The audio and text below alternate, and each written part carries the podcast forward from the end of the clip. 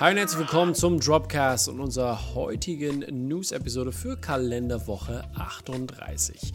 Julia ist heute leider nicht dabei, deswegen mache ich auch das Intro und äh, habe euch aber trotzdem einige Sachen mitgebracht. Und wenn ihr natürlich noch mehr wollt, und zwar detailreicheren Content, dann geht doch bitte auf Instagram unter @dropmacofficial. Dort findet ihr Reviews, News, Movie Poster, Podcasts und vieles, vieles mehr, was euch wahrscheinlich auch sehr gefallen könnte.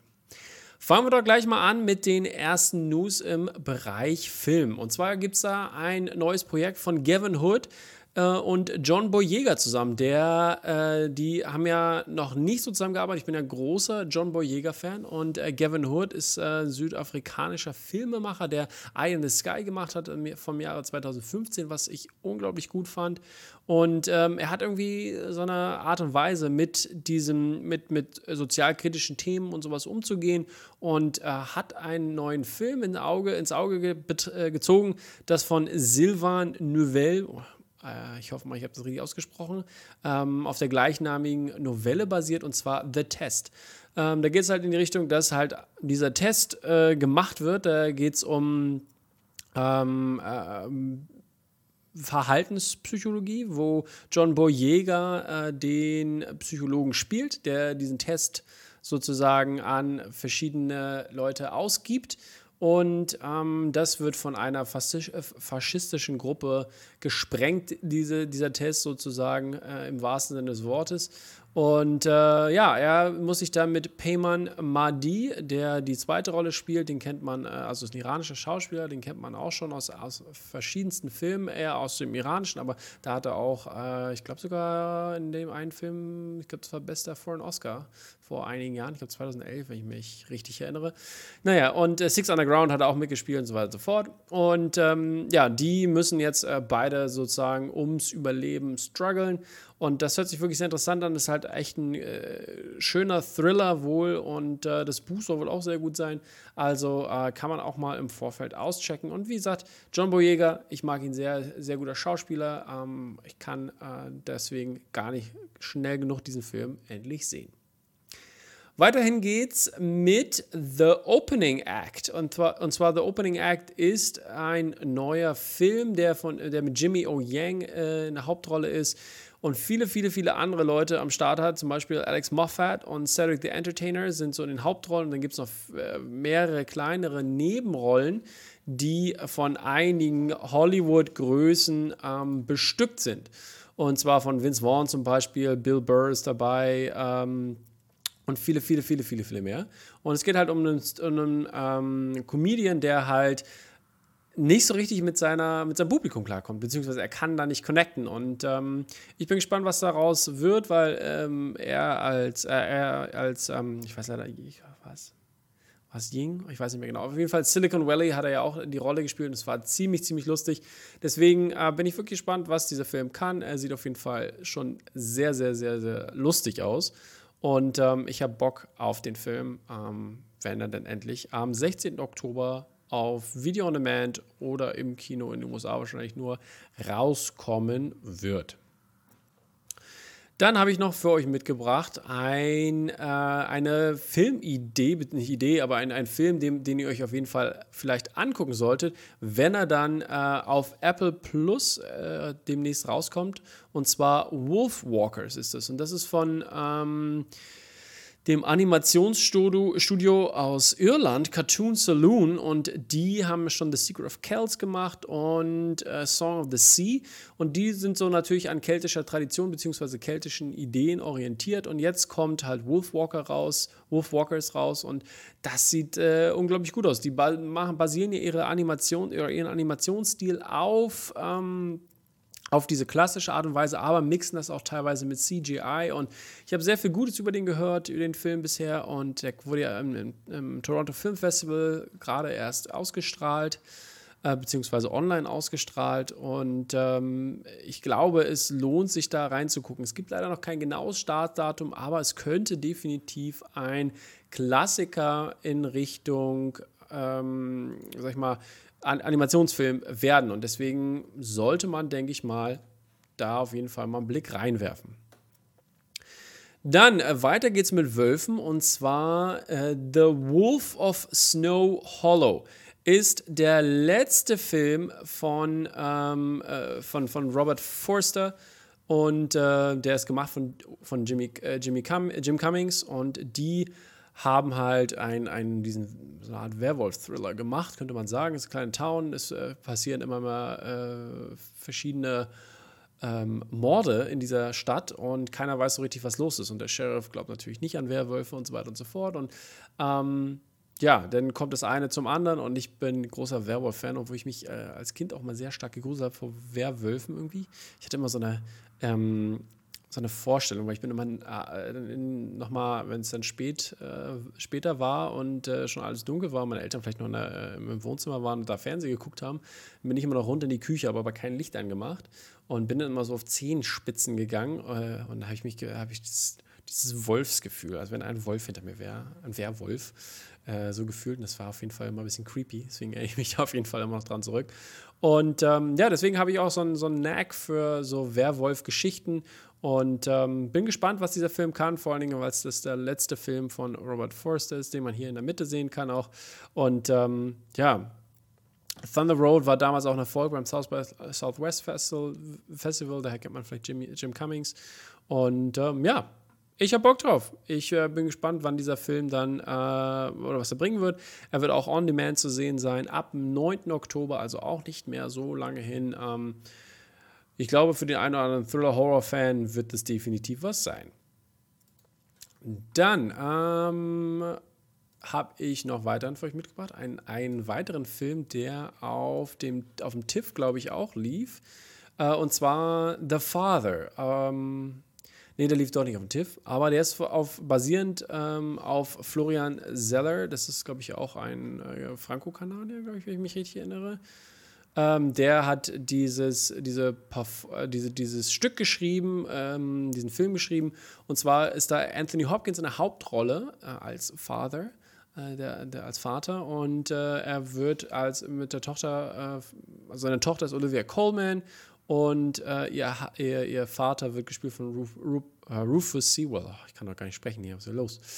Und ähm, ja, es geht da wohl sehr um den geistigen Verfall, also äh, Demenz, ähm, ah, vor allem Altersdemenz in dem Falle, ähm, Alzheimer, all die Sachen werden angesprochen und was Zeit mit einem macht, beziehungsweise ähm, auch die Beziehung wird da wohl sehr stark auseinandergenommen. Ich fand, äh, der Film hat sich sehr, sehr gut angehört. Ähm, kommt erst Ende des Jahres wohl raus, in, also zumindest in den USA, äh, am 18. Dezember, um genau zu sein. Ähm, könnte ich mir vorstellen, dass der wahrscheinlich auch on demand vielleicht in ähm, Europa zu sehen sein wird, aber äh, wir werden sehen, was passiert. Ich finde, es hört sich immer sehr interessant, interessant an und es ähm, hat auch was, ein gewisses, ähm, ich weiß gar nicht, halt auf, äh, halt auf freier Strecke, weil der Film von Andy Dresen, der auch, oder beziehungsweise Andy Dresen hat ja mehrere Filme, die solche Themen ansprechen und da war auch dieser Verfall, sag ich mal, an einer Krebskrankheit ähm, so krass dargestellt, deswegen bin ich wirklich gespannt, ob das Anthony Hopkins genauso einfangen kann, wie ähm, Andy Dresen das äh, mit seinem Film hingekriegt hat. Ja, das waren noch fast alle News im Bereich Film, aber ich habe für euch noch einen, eine weitere News und zwar ein Madonna-Biopic soll rauskommen. Und äh, das soll jetzt sogar ähm, von ihr mitgeschrieben und sogar Regie geführt werden. Ähm, bin ja wirklich gespannt, wie sie das umsetzen wollen. Es war ja schon mal dran gearbeitet an einem, aber haben sie ja wohl, Universal hat wohl gemerkt, ja, wir können nicht so einfach ohne Madonna das Ding durchziehen.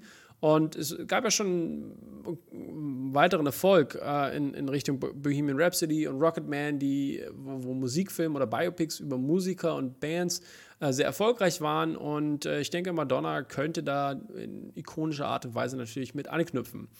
Ich bin immer so ein bisschen skeptisch, aber was halt die Perspektive angeht, sag ich mal, auch Rocketman war ja äh, doch recht offen, aber ist natürlich trotzdem nicht so tief gegangen, wie man es hätte denken können. Genauso Bohemian Rhapsody hat es angeschnitten, aber es hat sich auch nicht so wirklich getraut, muss ich sagen. Das hat mich so ein bisschen äh, bei dem Film gestört, aber Diablo Cody wird das Ganze äh, mitschreiben und der ist ja schon Oscar prämiert. Für Juno, glaube ich, hat er damals den Oscar für das Skript gewonnen und ja, das äh, hört sich auf jeden Fall recht vielversprechend an, dass man da auf jeden Fall auf seine Kosten kommen kann, was im Bereich Unterhaltung möglich ist.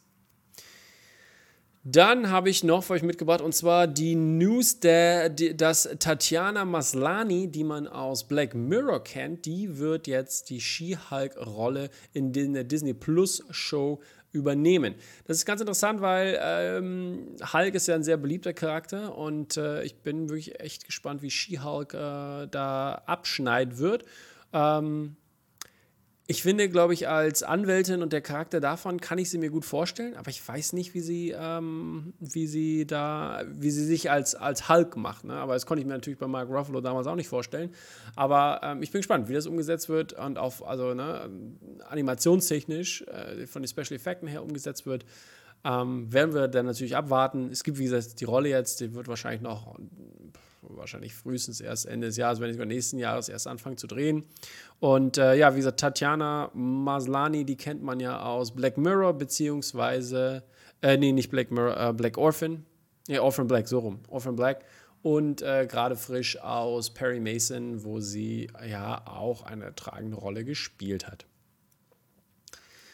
Dann eine weitere Serie, die sich sehr, sehr gut anhört. Ähm, es kommt, die Serie kommt im Dezember diesen Jahres raus, heißt Your Honor und hat natürlich den ähm, Emmy Award winning äh, Brian Cranston drin. Und ähm, das ist ganz interessant, weil äh, er spielt da in New Orleans einen Richter, der ähm, jetzt seinen Sohn verteidigen muss, sozusagen, weil der nämlich in einen Unfall geraten ist mit dem äh, Sohn, glaube ich, oder Tochter, weiß ich nicht mehr genau, aber eins von beiden halt mit dem Kind auf jeden Fall, des eines, eines ähm, sag ich mal, Crime-Bosses. Ne? Und das ist wirklich, hört sich ganz interessant an, weil die Frauen der Crime-Boss äh, sind schon eine krasse Sache, wenn jetzt hier wirklich Recht auf Unrecht sozusagen trifft und ähm, ja, und wieder die Schulden sozusagen bezahlt werden müssen, bin ich echt gespannt. Und ich glaube, Brian Cranston macht einen guten Job, einen guten Job und ich finde, er sieht auch schon, ähm, sag ich mal, im Trailer sieht es auch schon echt sehr gut aus. Ähm, ich bin echt gespannt. Es sieht auf jeden Fall sehr cool aus. Ich freue mich drauf. Äh, diesen Dezember, ähm, ja, da äh, glaube ich, kann nur was Gutes rauskommen in dieser Miniserie. Ich glaube, sechs Folgen wird sie haben. Ähm, ich bin gespannt, wie ihr das finden werdet, beziehungsweise ob ihr sowas guckt natürlich. Weil The Night Off, wie ihr gerade schon gelesen habt, wurde ja auch von den Producern gemacht und The Night Off war einer meiner Favorite-Serien, als sie damals rauskam. Ähm, super, super Teil. Dann haben wir natürlich noch, oder habe ich noch für euch mitgebracht, oder beziehungsweise möchte ich es mal erwähnen, dass Raised by Wolves äh, eine zweite Staffel bekommt. Und ich fand, fand diese erste Staffel, ich habe leider die letzte Folge, die kommt ja erst im Oktober, äh, äh, am 1. Oktober raus. Und diese erste Staffel ist so unglaublich gut. Also da, da gibt es so viele schöne Denkanstöße und Ridley Scott hat wirklich sehr coolen Stuff gemacht. Ist nicht unbedingt perfekt, aber macht eine Menge, Menge richtig. Soundtrack ist auch unglaublich super. Also Raised by Wolves ist auch definitiv nochmal ein What-to-Watch-Empfehlung hier. Ähm, ja, äh, da äh, könnt ihr, glaube ich, die ersten sechs oder sieben Folgen sind jetzt schon online. Äh, und die achte müsste dann natürlich ähm, am 1. Oktober, glaube ich, wenn ich das richtig gelesen habe, im Episodenguide rauskommen. Also checkt das aus, wer es noch immer noch nicht getan hat. Äh, alle Sci-Fi-Fans, ihr werdet es definitiv lieben. So, dann in Disney äh, Plus äh, News, Release News, und zwar Wonder, WandaVision soll natürlich auch noch dieses Jahr rauskommen. Natürlich, was ist natürlich, ne? so viele Sachen wurden verschoben, aber ähm, Disney sagt, oder beziehungsweise Leute, die eng mit Disney zusammenarbeiten, sagen, dass wohl äh, die Serie dieses Jahr noch auf Disney Plus erscheinen soll und ähm, wahrscheinlich wohl ein Weihnachtsgeschenk werden wird. Spricht man in den, äh, so munkelt man. und ähm, ja, ich habe ich hab Bock auf die Serie, weil äh, großer äh, Vision-Fan, muss ich sagen. Und ich finde auch Wanda ist auch zu unterbesetzt. Und die ersten Bilder, die man schon gesehen hat über die letzten Monate, sahen wirklich sehr gut aus und haben Lust auf mehr gemacht. Und auch die kurzen Teaser, die, ich glaube, ich war bei das auf irgendeinem, irgendeinem Comic-Con letztes Jahr oder sowas. Irgendwo gab es auf jeden Fall schon was zu sehen davon und sah auch auf jeden Fall sehr cool aus. Deswegen kann ich es nicht mehr warten, bis es endlich losgeht, weil, wie gesagt, die, die, die äh, Vision, sehr, äh, die, die Vision Comic-Reihe war auch wirklich sehr gut, wo es um die Familie geht. Ähm, hat echt, echt, echt viel Spaß auf mehr gemacht. Dann ähm, eine letzte TV-News noch und zwar Taika Waititi macht eine neue TV-Show und zwar für HBO Max und zwar heißt die Our Flag Means Death und das ist eine äh, Comedy-Piratenserie. Ähm, ich meine, What We Do in the Shadows unglaublich gut, Vampire in dieser Art und Weise zu ähm, darzustellen. Dann äh, Jojo Rabbit, also Adolf Hitler in dieser Art und Weise darzustellen, super gut. Ähm, er, er hat es auf jeden Fall drauf. Und auch, sag ich mal, die, die Comedy, die er an den Tag legt, auch sei es zum Beispiel in Thor Ragnarok, ähm, kann ich mir gut vorstellen, wie sowas als Pirate-mäßige ähm, Serie umgesetzt werden konnte. Es geht wohl um, ich weiß ja den Namen nicht mehr, Steven irgendwas, glaube ich, hieß er. Ähm, der, der, der, nennt sich The Gentleman's Pi The Gentleman Pirate, Steed, nee, Steed Bonnet oder Bonnet. Und der ist der Gentleman Pirate und der war eigentlich so ein Aristokrat und hat sozusagen dann sein Aristokratenleben hinter sich gelassen und wurde dann äh, Pirat. Also ganz interessantes Konzept auf jeden Fall. Ich bin gespannt, wie Taika das umsetzt. Wird natürlich erst nachdem äh, Love and Thunder, also äh, Thor 4 abgedreht wird, ähm, dann anfangen können zu drehen und dann werden wir es wahrscheinlich vielleicht, wenn wir Glück haben, irgendwann im nächsten Jahr vielleicht sehen können. So, das war es auf jeden Fall von den TV-News. Dann habe ich noch eine verschiedene Nachricht mit, äh, was eine Nachricht, die zu Verschiedenes gehört, mitgebracht. Und zwar die Emmy 2020 Nominierungen. Und äh, da ist ja wirklich, wirklich echt viel los. Und zwar, äh, ich, ich gehe mal so ein bisschen die Kategorien durch und glaub mal, beziehungsweise sag mal, was ich mir oder wo ich mir denken könnte, was gewinnen könnte, beziehungsweise was ich mir wünsche, was gewinnen könnte. Äh, beste Dramaserie ist nominiert äh, Better Call Saul, The Crown, Handmaid's Tale, Killing Eve, The Mandalorian, Ozark, Stranger Things und Succession. Ich bin ja, muss ich sagen, äh, großer Succession-Fan und ähm, könnte, könnte glaube ich, wieder gewinnen, aber ich gönne es echt The Mandalorian. The Mandalorian war eine super, super, super gute Serie. Ähm, ich hätte echt Bock, dass The Mandalorian da absahnt. Dann Comedy-Series, Curb Your Enthusiasm, schon zum 10.000. Mal, Dead to Me, The Good Place, Insecure, The Kaminsky Method, uh, The Marvelous Miss Maisel natürlich, Schitt's Creek und What We Do in the Shadows. Ich muss ja ein bisschen sagen, ähm, Schitt's Creek ist die, die, die, die letzte Staffel jetzt, die lief, also die haben schon gute Chance, dass sie nominiert werden. Uh, Curb Your Enthusiasm ist natürlich immer ein, also sozusagen, beziehungsweise einer, der gewinnen könnte. Ich gönne es natürlich Insecure, weil ich bin großer Insecure-Fan. Ähm, sehr, sehr gute Serie. Ähm, Würde ich mich echt freuen, wenn die gewinnen. Aber genauso gut wie What We Do in the Shadows.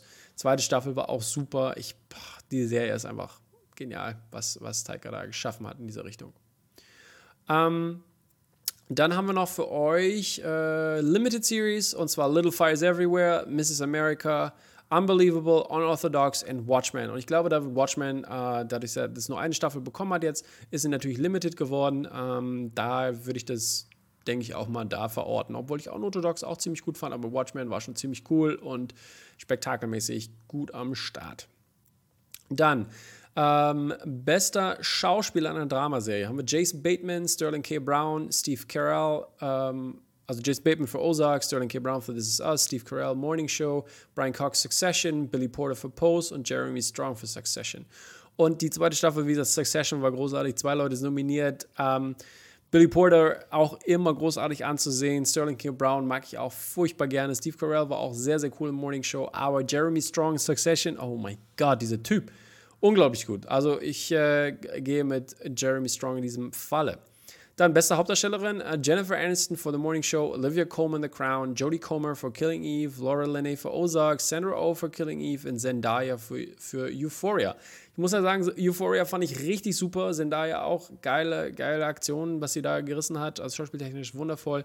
Aber Jennifer Aniston, ich glaube, die macht's. Die hat wirklich in The Morning Show sehr, sehr gut geschauspielert. Ähm, ja, ich glaube aber auch, Laura Linney könnte es auch äh, bekommen, weil, also beziehungsweise hat sie auch sehr, sehr gut gespielt in der letzten Ozark-Staffel, aber ich glaube, Jennifer Aniston macht's.